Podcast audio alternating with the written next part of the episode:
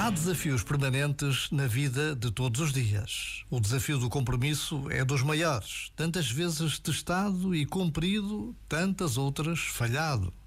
E há tantos graus de compromisso, aqueles que se cumprem no prazo de umas horas, outros que exigem a vida toda.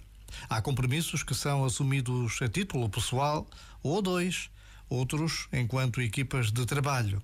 O que mais importa é a nossa capacidade de cumprir compromissos assumidos.